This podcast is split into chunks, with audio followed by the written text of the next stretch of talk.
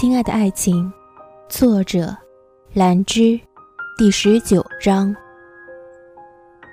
万青今天有事，把我的保姆车借走了，我也只好等着蹭丁月阁的车。所以我换回自己的衣服，就坐在椅子上，一直等到丁月阁下戏。终于过了一个小时，我跟着上了房丁月的车，同行的还有舒爽。我们三个人都累得够呛，大家一上车就都倒在椅子上，一句话也没说。还是最后到了酒店，舒爽才突然拉着我提醒我道：“看你也知道是没戴过隐形的，顾宝贝，你睡觉前一定要记得把美瞳摘下来。要是你忘记摘，指不定哪天你漂亮的眼睛就要瞎了。”我听着浑身抖了抖。然后又听他问：“你摘不摘得下来？”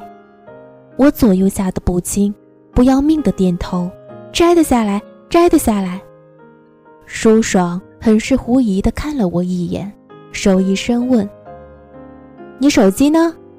我哪里敢马虎，他那态势演土匪都够了。于是我赶忙乖乖的掏出手机来，他一把接过，那动作和抢一样。然后他很迅速地在我手机里输入了一个号码。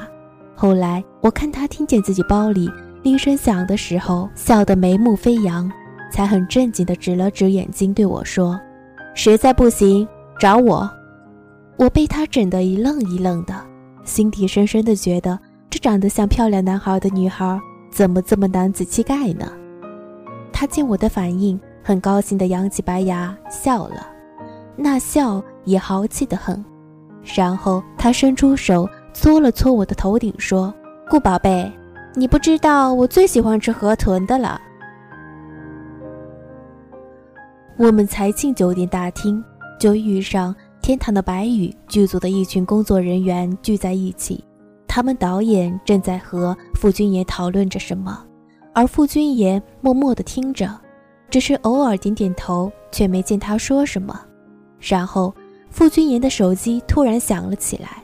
我见他打了声招呼，就接起电话，走到了一棵小树边，树干挡住了他半截身子。那头站在一旁的季杰儿看见我们，竟然很欢喜地朝我们打招呼。我心里莫名其妙，忍不住嘀咕：“我和他真的不熟，好不好？”却听他无比亲热地喊：“丁月哥！”那声音娇娇滴滴。我顿时了然，原来是冲着樊丁月来的。但是看季杰儿殷勤地朝我们走近，我眼角还是抽了抽。这边舒爽又用手肘推了推我，问他和房丁月很熟。我摇了摇头，小声地说：“好像不是，没兆头啊。”我这话音一落，这厢舒爽就已经嫌弃外露的。往季娇儿身上揪了一眼，正经八百的推了推我，小声说：“你这个笨蛋，小心点，他可是来者不善，不是抢你男人，就是抢你女人，你顶住。”哎，你说什么？我男人女人啊？说漏了，说漏了，抢你旁边的男人或者你旁边的女人。我还来不及顶嘴，就听季娇儿开口：“丁月哥，你今天收工啦？”直接无视我和舒爽啊！这样，房丁月看他一眼，却是客气的退了一步，一脸疑惑的问：“不好意思，你是？”他的声音也不小，本来季杰儿走过来就有点招摇，这么一来，估计其他人也听见了。我和舒爽闻后诡异的对视一眼，都笑得眼角发抖。丁月哥，你不记得我啦？金龙奖，我差点摔倒，你还扶了我一把啊！我是季杰儿啊。说着，季杰儿又捋了捋自己的头发，笑着说：“丁月哥真是做了好事却不求回报的好人。那天要不是丁月哥及时伸手，我真是要出丑了。当时的场面也没有办法好好感谢你，我心里一直过不去。”既然这么有缘分能碰到，我请你吃个饭好吗？不用了，不过一点小事而已。房丁月摆摆手，却是摆明的拉开距离，转而问：“那你还有什么事吗？”季杰儿估计也没想到房丁月油盐不进，倒是接不出话了，愣了愣，仿佛才看见我走过来，拉住我的手说：“小爱，哎呦，不好意思，我这才看见你。什么眼神啊？”我心中腹诽，那头舒爽就已经抢着开口：“季贾儿，原来你眼睛不好。”那语气带着十成十的不爽。竟是一点也不客气，直直把季杰儿气白了脸。后来进了电梯，见左右没外人，我才忍不住问舒爽：“你和季杰儿有过节啊？而且他怎么好像很怕你？”他摇摇头说：“算不上。”然后看了眼房丁月，又看看我，才缓缓说：“我去年和季杰儿见过一次，一开始他把我当成男人。”哥啊哥的叫得无比亲热，一进门就爬上了我的大腿。我抬头看了看舒爽，又看看他几乎没有的胸，很公道的说：“叔叔，你女性特征真的不明显的说。”他听后作势扬起拳说：“顾宝贝，小心我揍你哦！”我一缩，果断躲进月哥背后，眨眨眼。朝他一个劲儿的笑着说：“我也是这么吓唬我家安安的。”回到房里，我想想又觉得不对。以季杰儿的性格，不是大牌没有利益，他才不会去热乎。可是舒爽很红吗？有的事情自己动手，丰衣足食。于是我二话不说，开始上网查了查舒爽。这一查不得了，舒爽还真是在泰国挺有名气的。他父亲是泰国籍，所以他一直在泰国发展，在那儿也特别红，是当红的一线偶像明星。他是去年才来到国内发展的，陆续接拍了一些广告和 MV。他的成名作是一部叫《爱与罚》的泰国电影，在网上好评如潮。虽然广电总局没有引进，但是通过网络在国内也挺红的。我看完剧情简介才知道我为什么没有关注他，因为他那部电影虽然是纯爱电影，但是是女同片，不论是前世今生，我都没想过看这类型的片子啊。然后我潜水一页一页的翻他的粉丝评论，这越看就越好奇，越来越觉得那部电影似乎很好看。然后，我很不道德和没有原则的在网上看了他的枪版。这一看，我就迷上舒爽了，他实在实在是演的太好了。看完之后，让我觉得他就是个男的。于是我有几分粉丝后遗症的翻开手机，看见他自存进去的那个手机号码，瞬间就一点儿也不怨念了，脸上还有点红红的，热腾腾的。也就在这个时候，我的手机铃声响了起来。第一时间接起电话，我就听傅君言在那头说：“小爱，你房间在几号？”我浑身一抖，做贼心虚的赶紧合上电脑，还依依不舍的又看了一眼那么那么男人的舒爽。对于自己刚刚心底乱歪歪、隐隐有莫名的犯罪感，然后我说：“你在几号啊？”我去找你好了，果断逃离犯罪现场啊！有没有？傅君言的房间在走廊的尽头。我说：“傅君言，你也真不挑，房间选这么里面，要多走多少路啊？”他说：“这样安静。”我一撇嘴，往沙发上一倒。他看我这个样子，就放下手中的稿子，走过来，坐在我身边。看了我一眼，就微微皱眉问我：“下戏了，怎么还不把美瞳摘掉？”看舒爽的电影看得忘记了，我心虚，赶紧抱着他的腰，在他胸口蹭了蹭，说：“你帮我摘呀。”他闻言挑挑眉，斜着眼看了我半天，说：“小爱，你是不是不敢自己摘？”我摇头，腻在他怀里，非常不要脸地说：“我这是特意带给你看的，好不好？我都变了个样子，你也没有一句话，起码说句好看不好看嘛。”他笑了笑，拍拍我的背，扶我坐好，站起身，垂手对着我撇了撇嘴，接着大拇指就轻轻地抚上我的眼睛，那感觉像温热的羽毛刷过眼角。然后他说：“你哪有别的样子？顾宝贝从来都是一个样子。”他这话明明没有夸我，可我却觉得很快乐。只是傅君言没有替我取美瞳，而是站在一边看我摘。这个时候他很严厉，他看着我失败了好几次都取不下美瞳，却没有哄我，而是严肃地告诉我：“你越害怕。”就越做不好，所以你的眼睛会因为本能的恐惧而不自觉地一直眨。你也不用推脱，说是你自己能力不够弄不好。很多事情做不好的本质原因，其实都只是因为人内心的抵触，因为不敢。然后他又蹲下来，在我面前平视着我说：“来，小爱，这件事情，谁也代替不了你，所以。”勇敢一点，再试一次。这次你就把它当做是很平常的事情，不害怕，一下就好了。他的话像是有安抚作用。这一次我什么也没有想，眼睛竟然也真的没有乱眨。美瞳很快就摘了下来。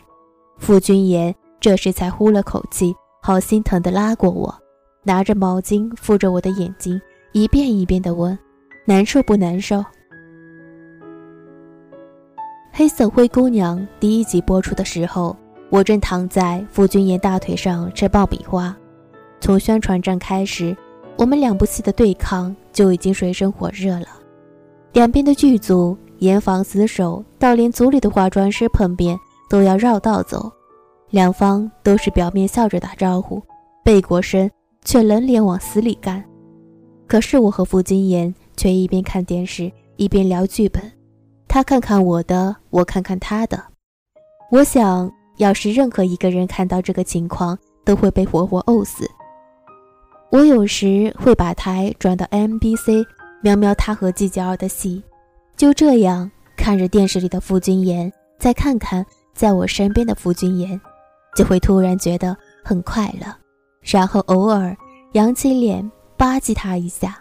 他那时就会摸摸我的头，好像夸奖我一样，然后又低下头，认真的看他自己手里的文件，偶尔写写画画。我从来不问傅君言他在忙什么，或者到底在闲余时间做些什么投资。看到他在意大利那栋别墅的时候，我就知道傅君言起码是不穷的，就像他知道了我是墨家千金。也从没提过一句一样，对我们来说，顺其自然是最好的事情。天堂的白羽讲的是关于富家千金的故事，傅君言演的保镖其实是警方的卧底警察，为了查一家跨国企业的偷税和违法融资问题，卧底到了总裁家里，然后他结识了这个总裁的女儿，那个天真无邪的女孩。之后，随之展开了一系列故事，在慢慢的接触中，他和女孩彼此相爱，女孩对他依恋信任，而他也为此动摇过，可最终，在左右为难之后，他还是选择了正义，依法拘捕了女孩的父亲。随着女孩父亲的落网，爱情自然会出现危机，然后是又一系列破镜重圆什么的。说实话，季杰儿纯情起来真有几分小家碧玉的样子。只不过，我推了推傅君言，吐槽说：“他现在这样还带得过，就怕你们编剧就一条套路，让他柔弱到底，那就真的是个只会哭的花瓶了。”傅君言不可置否，眉都没抬一下。我说：“你搭档啊，你没反应啊？”他放下手里的文件，这才看了看电视屏幕，又垂手看看我说：“我和他不熟。”我扑哧一笑，又想到今天丁月哥当着众人说的那句“我不认识你”，笑到岔气。傅君言没好气地给我顺了顺背，嘴里问我：“呆河豚，傻笑什么？”我才刚喘过气，想要回答，他的房门却突然响了起来。我瞄了一眼电视右下角的时间，小声的嘀咕：“这么晚，谁啊？”说着，赖在傅君言身上，对着他挤眼睛。傅君言摇摇头，把我从怀里拉起来，起身走到门边，才问：“哪位？”隔着门板，我清晰的听到那个声音说：“君言哥。”我是杰儿，想向你讨教一些问题。那声音真是可以滴出水啊！我听到“君言哥”那三个字就已经跳起来，再听那句讨教问题，火蹭的就上来了。请教，三更半夜的，请教什么问题啊？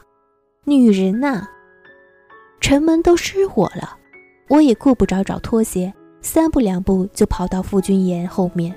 赤着脚从身后环住傅君言，咬着他的耳朵，小声的朝他吐气加抱怨：“君言哥，君言哥，我都没这么叫过你，是不是？”傅君言因为我的反应，身子一僵，大掌压住我环在他腰上捣鼓的手，反过身一把就把我拽进了怀里，然后他半垂下脸，因为贴得太近，他的呼吸。都浮在了我脸上，只是此刻，他笑得眉眼上挑，晶亮绚丽，竟是迷人妩媚的，不同于平日的温暖，他周身都多出了一股邪气。我从没见过他这样笑，像是进了玄幻炫目的迷宫，醉人的很。他也实在笑得太好太媚，我看着看着就失了力气。